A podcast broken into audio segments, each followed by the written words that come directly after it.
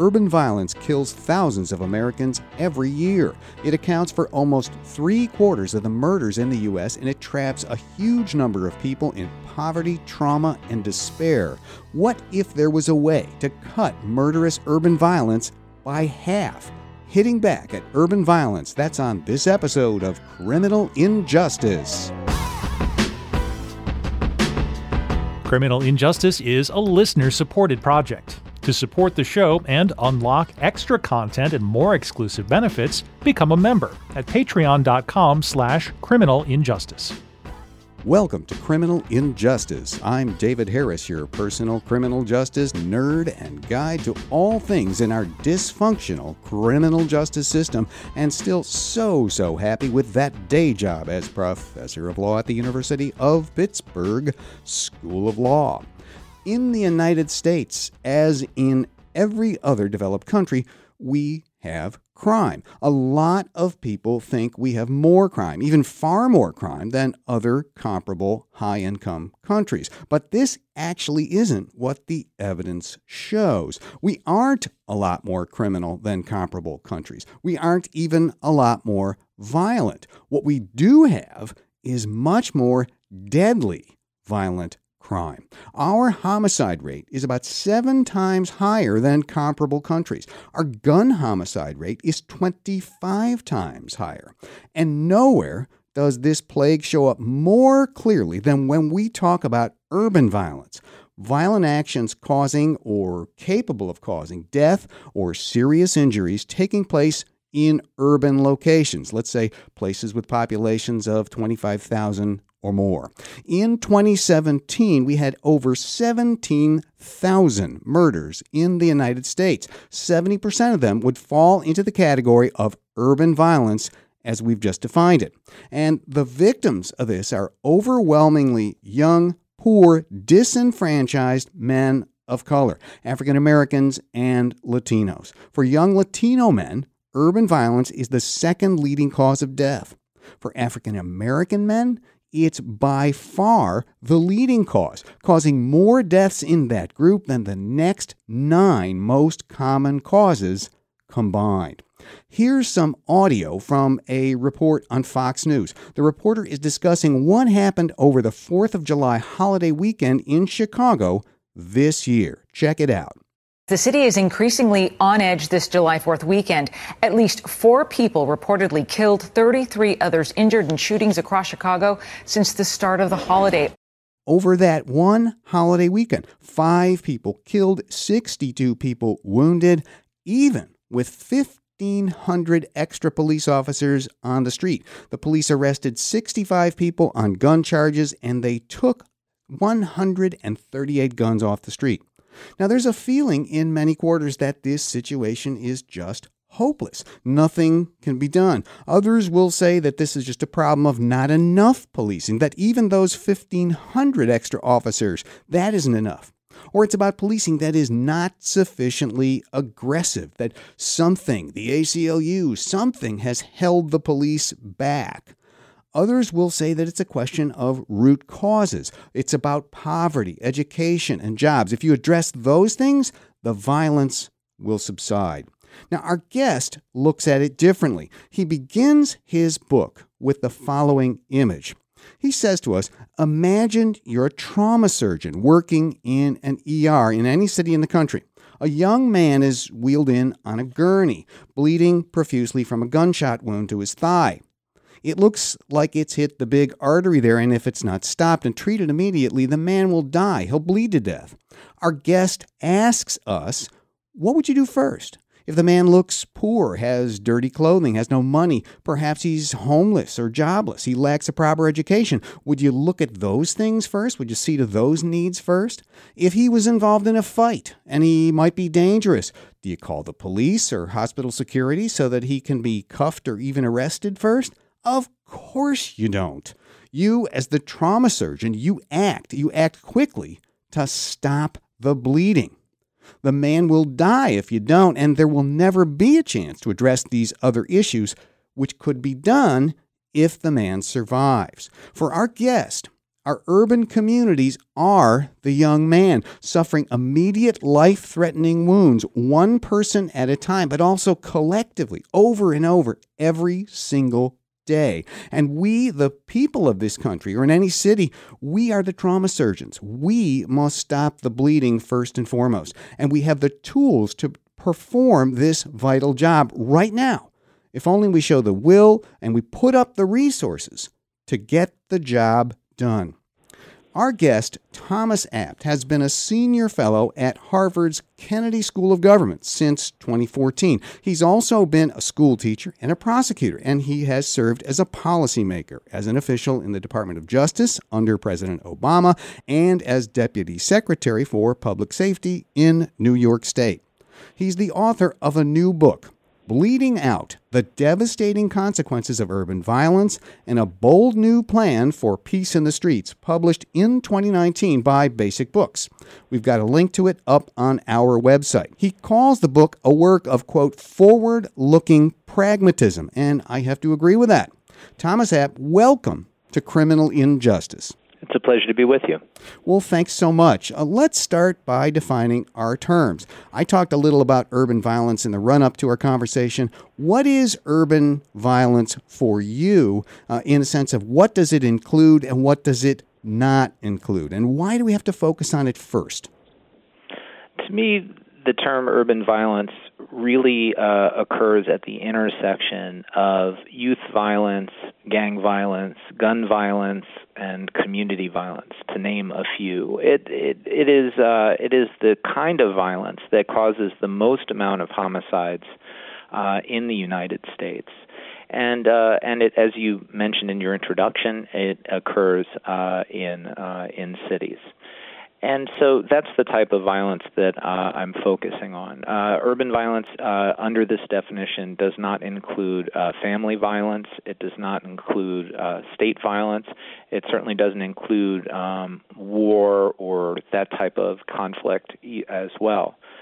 Um, and I focused on it uh, because here in the United States, uh, homicide is by far the most costly form of crime, cost, uh, costing in social costs anywhere from 10 to 19 million per homicide, and that's to say nothing of the incalculable, incalculable cost to uh, victims and their families. Um, and most uh, and most homicides are the result of urban violence. And so, from a pragmatic view, I believe that we need to do something in this area. And do something, you mean do something first before addressing other problems. Because you know uh, as i said and i think your book concedes there there'd be lots of folks who would tell you uh, that urban violence murderous urban violence is is sort of in the same places as uh, poverty as lack of education as joblessness uh, as those kinds of problems. And a lot of people would say look you those are the root causes of our problems. If you if you uh, go to those. Uh, you will uh, address your problem of violence uh, almost overnight. Uh, give people a better life, and the violence sort of takes care of itself. But you disagree with that, and I think that's a very important part of the book. Sure. Well, when you have public conversations concerning violence, uh, as I've been having for now two decades, uh, these issues always come up. Uh, people say, well, in order to address urban violence, you really have to deal first with education, or first with employment, or first with poverty, or inequality, or structural racism, or any number of structural or root causes. And you would understand why they would say that. Uh, I think I think it's highly understandable, and there is indeed a strong correlation between urban violence and many of those things. But when you move from a static comparison, comparing uh, you know, poor communities to more wealthy ones, or poor countries to more wealthy ones, and examine changes over time in terms of a dynamic comparison, that cor- that correlation and that relationship becomes a lot murkier. We have seen in this country poverty rates go up and down, not and not re- uh, reflect corresponding uh, changes in urban violence. I, I remember, you know, people saying that, hey, you know, with the recession coming, uh, you know, this takes us back to say 27, 2007, 2008. Oh, we're getting into a recession. Crime is going to go up. It's going to be a, you know, a bloodbath in the streets, but it didn't happen, did it? It did not happen, and it didn't happen during the Great Recession either.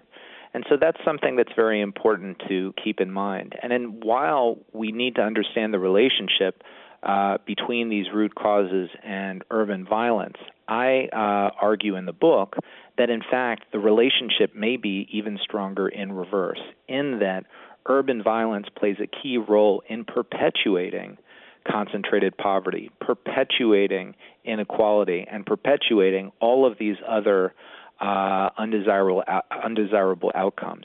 It's very very difficult in neighborhoods suffering from high rates of violent crime to educate children effectively, to attract commercial investment, to uh, achieve uh, quality health outcomes. Everything is impacted by chronic and repeated exposure to violence. And so, if you have that kind of repeated exposure to violence, uh, none of those other things can really take root and thrive. I mean, you, you just think of business, for instance. We had a wonderful guest on uh, uh, some months ago, and she talked about the high cost of crime. And with murder, of course, that's the highest cost there is. You've put it at between 10 and 19 million dollars per homicide. But it's more than that. Who wants to start a business where customers have to be afraid for their lives? Precisely. And in fact, the uh, the reason that number is so high is because it is it includes an estimate of those intangibles, the costs of fear, the costs of avoidance, and those costs really show up uh, most prominently in property values. If you have a homicide uh, at a certain address, in the following year, all of the addresses surrounding that address are going to see a decline in their property values all of them. So it's not like it's just the place where the killing happened. It's all of the surrounding buildings, and of course, by extension, the entire neighborhood. So, with that, uh, you want to get uh, into the uh, the guts of the neighborhood. You've got to improve public safety on the most basic level. I agree, and one of the things that's really important to understand about urban violence is how sticky it is. And by sticky, I mean it's highly concentrated among a small number of people, places, and behaviors. And so while root causes like poverty or like uh, concentrated disadvantage or all of these other things may be operating on a huge number of residents and blocks in a certain city, it's really only a few residents and a few blocks where the urban violence is concentrating. And so, what that suggests is that instead of the conventional approach, which is to attack urban violence from the outside in, my recommendation and my argument in the book is to attack urban violence from the inside out. Go directly at the problem that is that is incredibly and critically important because in the past what we've had are approaches where there's a huge crackdown across an entire neighborhood. All of roxbury and boston or all of the west side in chicago something like that. And what you're saying is that that simply isn't as effective as what you call going at it from the outside in. And that approach if I understand it correctly, that's really the approach that sort of uh, uh, took root or, or was tried first. That's a better way to put it uh, in Boston in the early 90s. Uh, this was uh, uh, David Kennedy and many other actors. He would tell you we had David on as a guest back in episode 44. I interviewed him for an earlier book of mine, Good Cops. it was a whole host of actors uh, um, who uh, went at this problem by going directly to those sticky persons in those sticky places to address violence and gun violence, particularly. Uh, and this became known over time as, you know, sort of a generic name, gun violence reduction strategy. There were other names for it like ceasefire and focus deterrence. And that gun violence reduction strategy, that sort of forms the centerpiece of your plan. Why don't you talk about that? Sure. Uh, I don't know if it's the centerpiece, but it is uh, an extremely important piece, uh, and it is uh, the strategy for which there is the largest and strongest body of evidence in terms of reducing shootings and killings in a given city. We love to hear about real evidence and not just assertions. Go ahead and explain to us. Sure. Uh, the book relies uh, uh, largely on systematic reviews. Systematic reviews uh, synthesize the results of multiple rigorous studies. Uh, for the crime nerds in the audience, uh, I'm talking about quasi experimental or experimental studies. Okay. And it, and it synthesizes those results to give practitioners, policymakers, and other researchers uh, confidence about uh, an entire body of evidence. And so the book is examining these systematic reviews and identifying the ones relating to urban violence and explaining uh, what works in very concrete terms for uh, for the broader audience. So in the case of focused deterrence, there's been not one but two systematic reviews, uh, an original one and then an update of a, of a uh, of the original. And those uh, th- that systematic review captures all of the rigorous research around this particular strategy. Uh, that includes uh, 24 individual tests of the strategy, 19 of which uh, were deemed to be successful in terms of having statistically significant results on crime and violence. And, in, and importantly, the particular strategy that is discussed in the book the group violence reduction strategy was tested 12 times, and all 12 times it achieved noteworthy results. That is really impressive. Impressive, number one, in that so many of those succeeded. Uh, but also, I got to say, you know, you just don't always find that strategies get that rigorous testing uh, let alone succeed. And yet people kind of will stick with them for a long time. As you look at that and you see that, what's the overall approach to going inside, as you called it before? How, does, how is it done? I believe that you need to create a portfolio of strategies. There's no one strategy, not even focused deterrence or the group violence strategy, that can be depended on in totality. You need a, a, a portfolio of strategies that, in combination, have three common values. The first value is focus. As I said, they uh, they focus on the sticky people and places and behaviors where violence concentrates. The second uh, principle or value is balance, meaning that they need to have a balance of both enforcement and prevention, of stick and also carrot.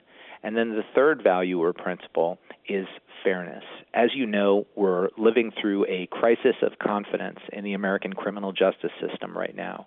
And so anything we do in this space needs to be positively viewed by impacted individuals and community members. They need to see, perceive it as fair and legitimate. Right. So that's an important connection for us. We've talked here about procedural justice, the idea that you when you're enforcing the law, if you're the police, you have to be seen as legitimate if you're going to have any kind of real authority and if people are going to obey the law. And to do that, you have to give people a chance to have voice. You have to listen to them. You have to treat them with respect, no matter what kind of enforcement you're doing. So if you don't pay attention to that, people won't look at the effort as legitimate. That's correct. And in fact, I review the evidence for procedural justice in the book. And you talk about balance. I think that's a really important point. Balance in the sense of carrot and stick. Talk a little bit more about what those carrots and sticks actually look like in the successful places that this has been tried.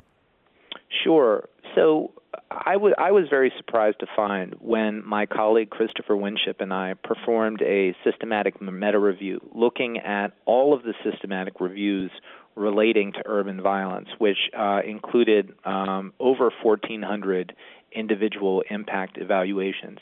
I was surprised that this principle uh, of, of balance came out in that Chris and I did not see a clear preference in, in, in the evidence for either a sort of hard enforcement oriented approach or a soft prevention oriented approach. All across the spectrum of anti violence uh, interventions, ranging from tough on crime to soft on crime, there were examples of approaches that had been successful. And so the evidence does not privilege uh, hard versus soft. In addition, when you look across the United States, there really is no example of a city that simply arrested its way out of urban violence or that simply programmed its way out. And this is a challenge in the United States because our criminal justice conversation is very polarized. People either favor police only approaches or approaches that don't involve the police at all, when in fact we need a balanced strategy. And that is critically, critically important. And uh, police are involved in this portfolio of strategies here that you have discussed. Uh, and if if the folks who live in communities don't accept that police have to be part of the solution, that's going to be a problem that's absolutely a problem. I I have taken as I start to uh, work with cities directly about the, these issues and and sort of engage them about the subjects of the book. I've started saying we're either going to solve this together or not at all. We have to be able to come together in order to address this issue. And if you don't, um, the, the path leads nowhere. Um, let's take a quick break here. We're with Thomas Abt of Harvard's Kennedy School of Government. We're talking about his new book, Bleeding Out, which is all about addressing urban violence. Stay with us. We'll be right back. Eyewitness testimony, confessions, fingerprints, and forensics all tools police and prosecutors rely on to put people in jail. But research shows these methods are far less reliable than you might think. David Harris's 2012 book Failed Evidence explores the myths and misconceptions around high-tech policing and explains why they persist. To celebrate our Patreon launch, we're giving away 100 signed copies of Failed Evidence to our first 100 members at the $5 level. Claim yours now and get access to more content on the members feed at patreon.com slash criminal injustice.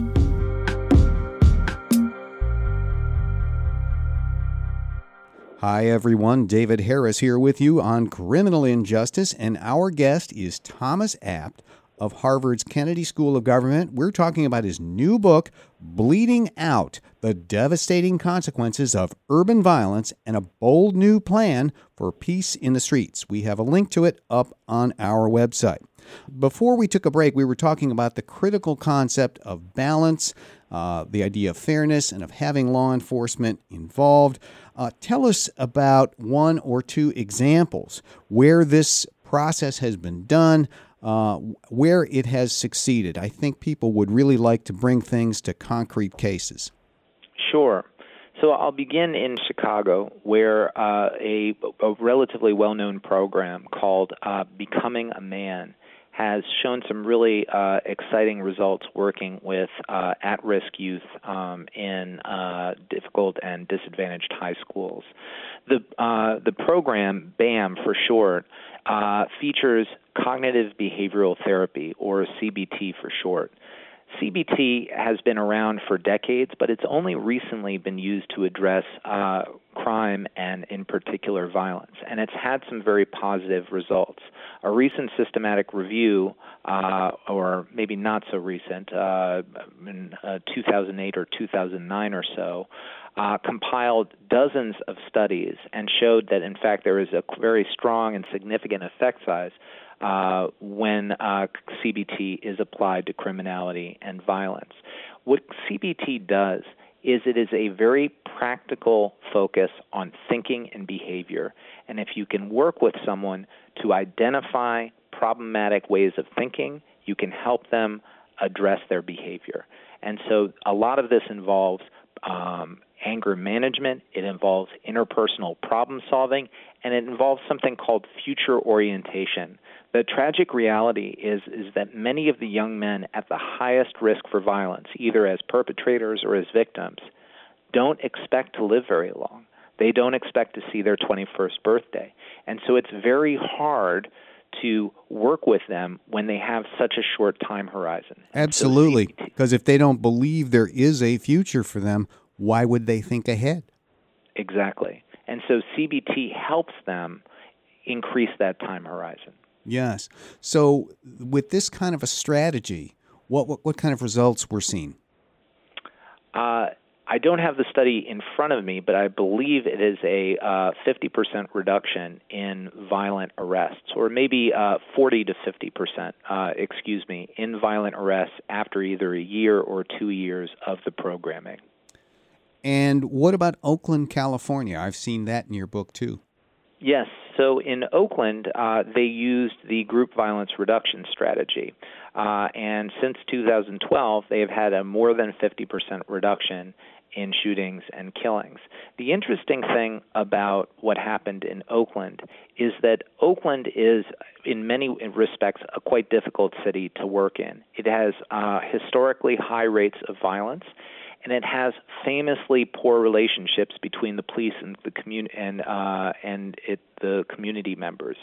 Uh, some of uh, some of your audience may know that uh, the Black Panthers were started in Oakland in response to police violence. Oh, sure, yes. And so in this in this environment, uh, focused deterrence or the group violence strategy was launched, and it had been tried in Oakland in the past, but it had failed. The difference was was local community members, uh, local activists, local faith rep- representatives who insisted that local leadership both adopt the program and implement it with fidelity, really do it right. And they stayed focused on it. And the program was successful, even weathering huge storms like police scandals, numerous police chief replacements, and other political transitions. That is really impressive. Absolutely, and what the uh, and what focused deterrence or the group violence reduction strategy did in Oakland, as it does in other places, is it creates a partnership of community members, service providers, and of course law enforcement. And this partnership then identifies the people at the highest risk for uh, for violence. In Oakland, they identified about 400 people, and then through a series of small group meetings they engage those people and they offer a very clear message. They say, the shooting is wrong and it has to stop. We know that you are involved in the shooting. If you are willing to stop, we will help you. But if you refuse to stop, we will stop you. And you'll go to federal prison. You'll get heavy sentences. This is not going to go on. That's right, but it's very important uh, to balance that message of accountability with a message of empathy. In these meetings, for instance, there are often mothers who have lost sons. Uh, to urban gun violence, and they talk about their love for their sons and for the love their love for the young men in the audience, and that they don't want those young men to follow the same path. It's very important that the message not be one side or another. Again, the principle of balance. balance that's it, it. That's right. Exactly. And in Oakland, they do this quite well.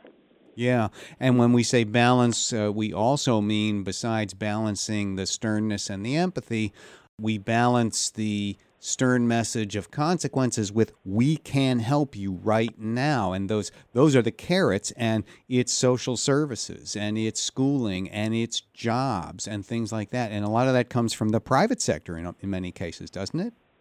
Um, in some in some cases it does but i think it's very important that we identify which types of social services have been successful with these types of populations and which haven't. Yeah please do that. Uh, Sure.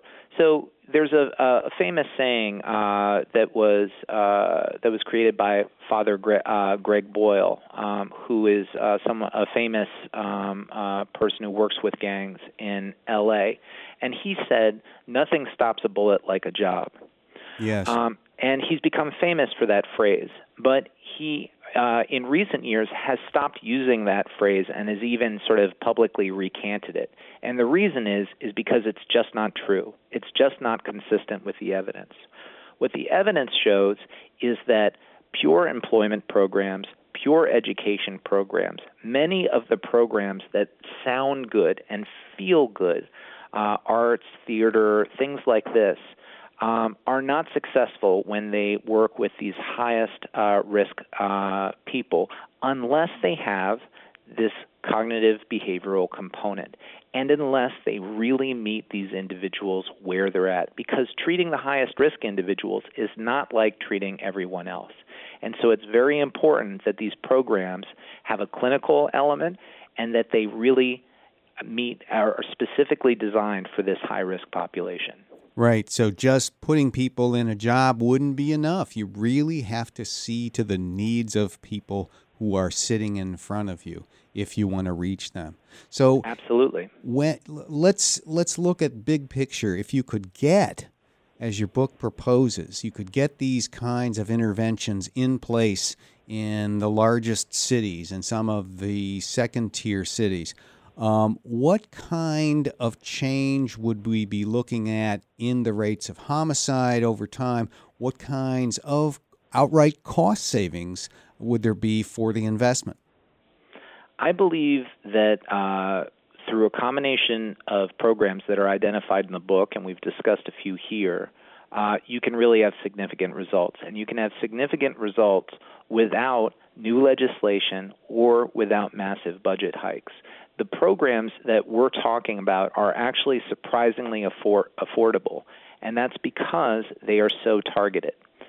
Uh, and so, my, by my calculation, I believe that uh, if we uh, spend the money to identify a, a portfolio of programs in the 40 most violent cities in the United States that is focused, balanced, and fair, and we implement uh, those programs well, we can achieve a 10% reduction in homicide every year for seven years. We need the first year for planning. Uh-huh. What that means is that over eight years, you can have a 50% reduction in homicide. By my estimate, we can save uh, over those eight years more than 12,000 lives. And this is all with things we already know about. It doesn't take new programs, new laws, as you say. No, that's the that's one of the central issues and frustrations in the book. Uh, there's a lot of evidence on what works in violence reduction out there, but that evidence is not being paid attention to. We're not using that evidence. We're not taking successful programs in one jurisdiction and introducing them in other jurisdictions.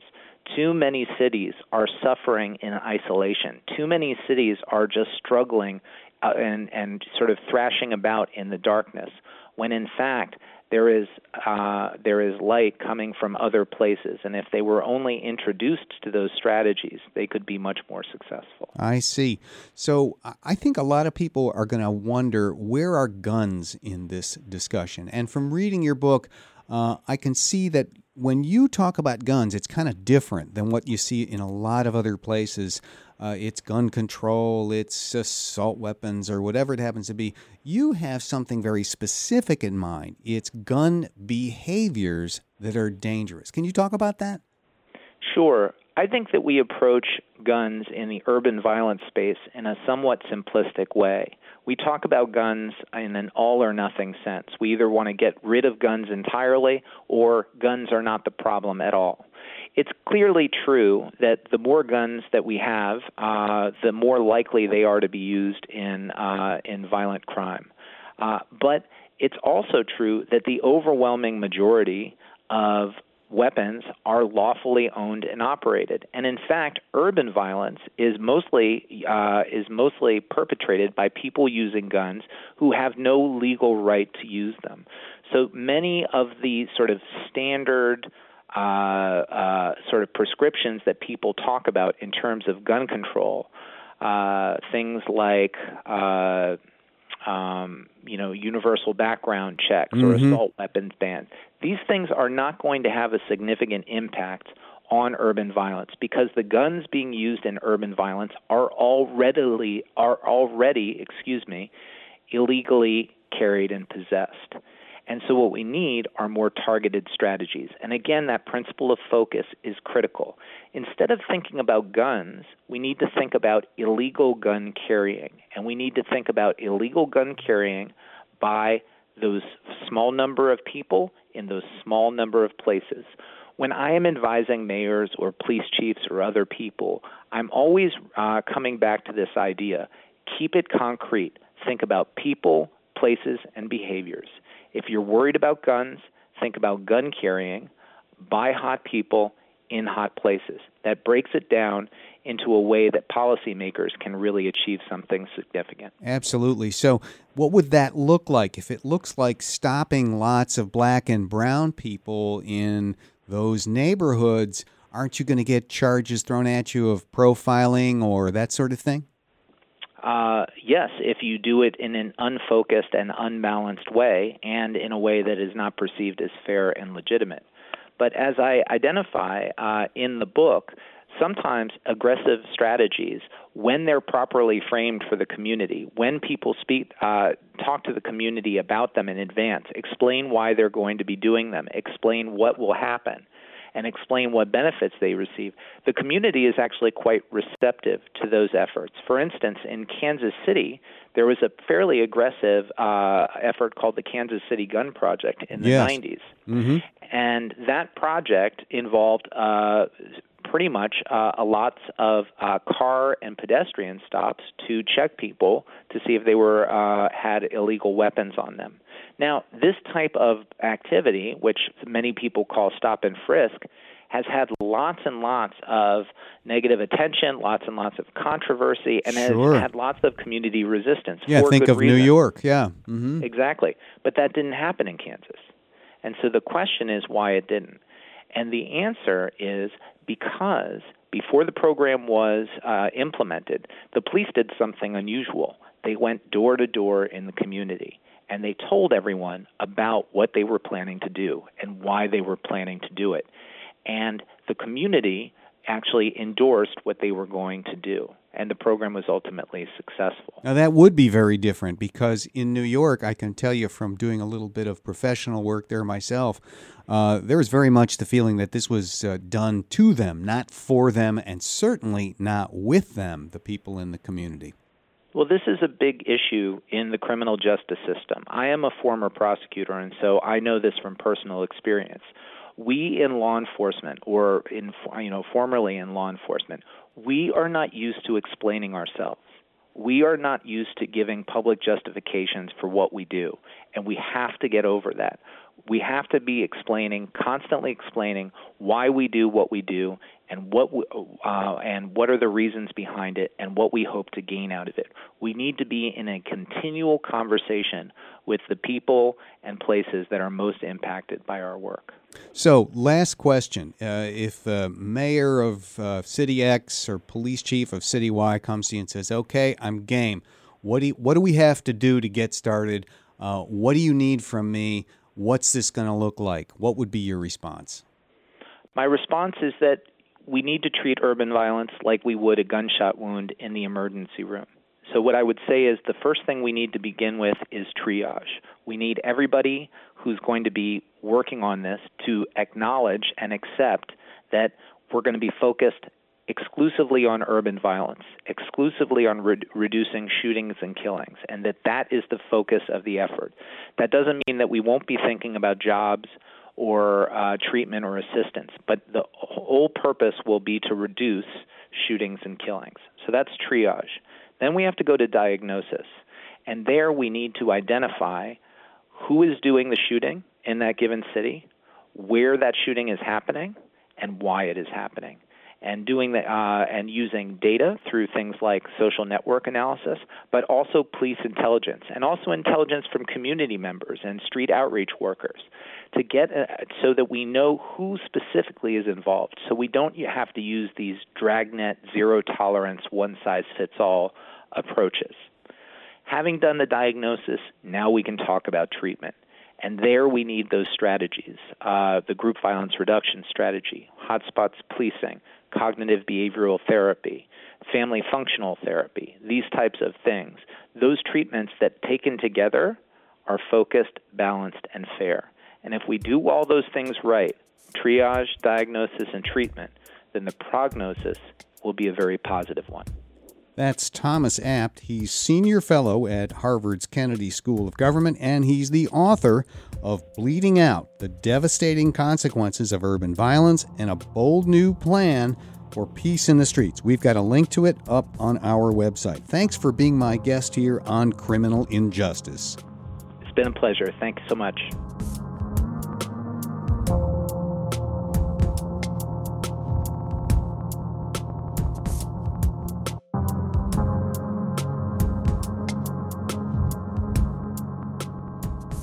Now let's wind it up like we do on every episode with another edition of Lawyers Behaving Badly. This story of a lawyer behaving badly from Law 360 and from the ABA Journal News Online stars lawyer Loring Justice. Yes, that's his name, Justice of Tennessee. Lawyer Justice had a federal civil case against the Lowe's home improvement store chain, and that matter spun off a discovery. Lawyer Justice needed to depose a certain employee of Lowe's, and the other side would not give up the employee's name.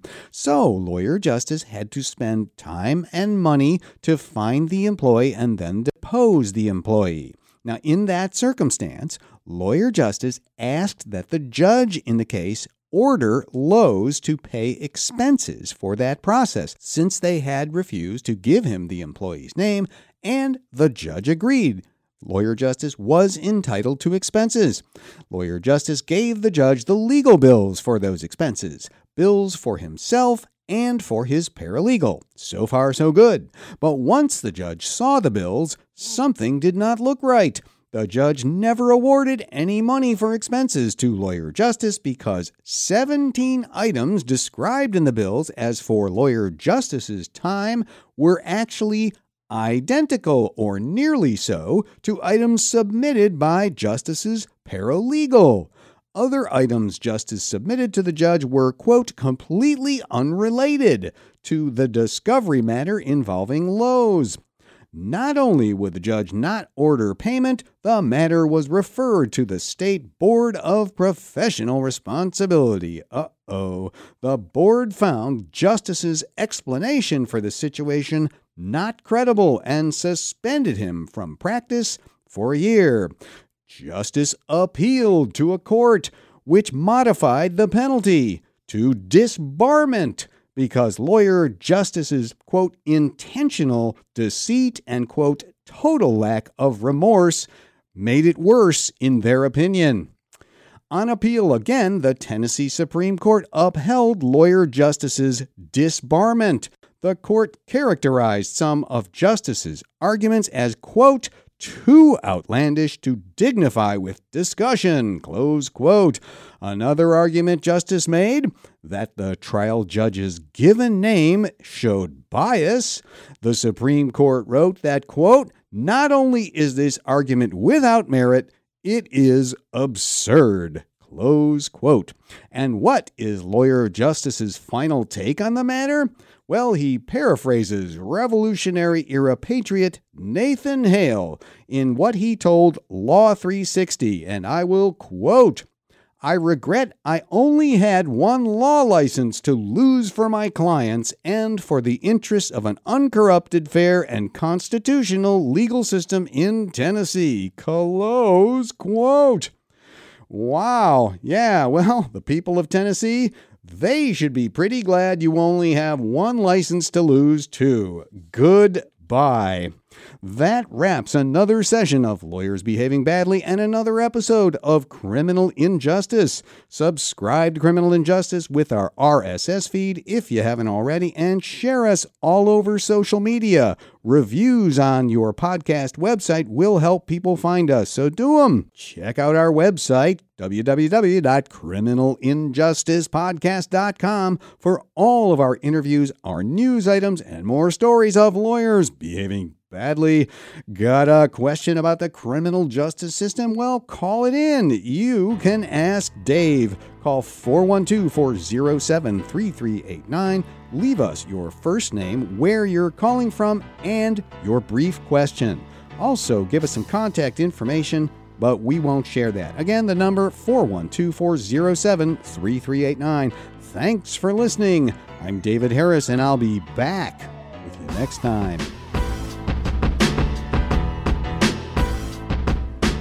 Criminal Injustice is written by David Harris, produced by Josh Rawlerson, and supported by listener contributions.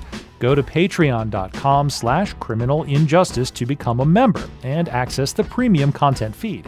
Find past episodes, show notes, and more at criminalinjusticepodcast.com.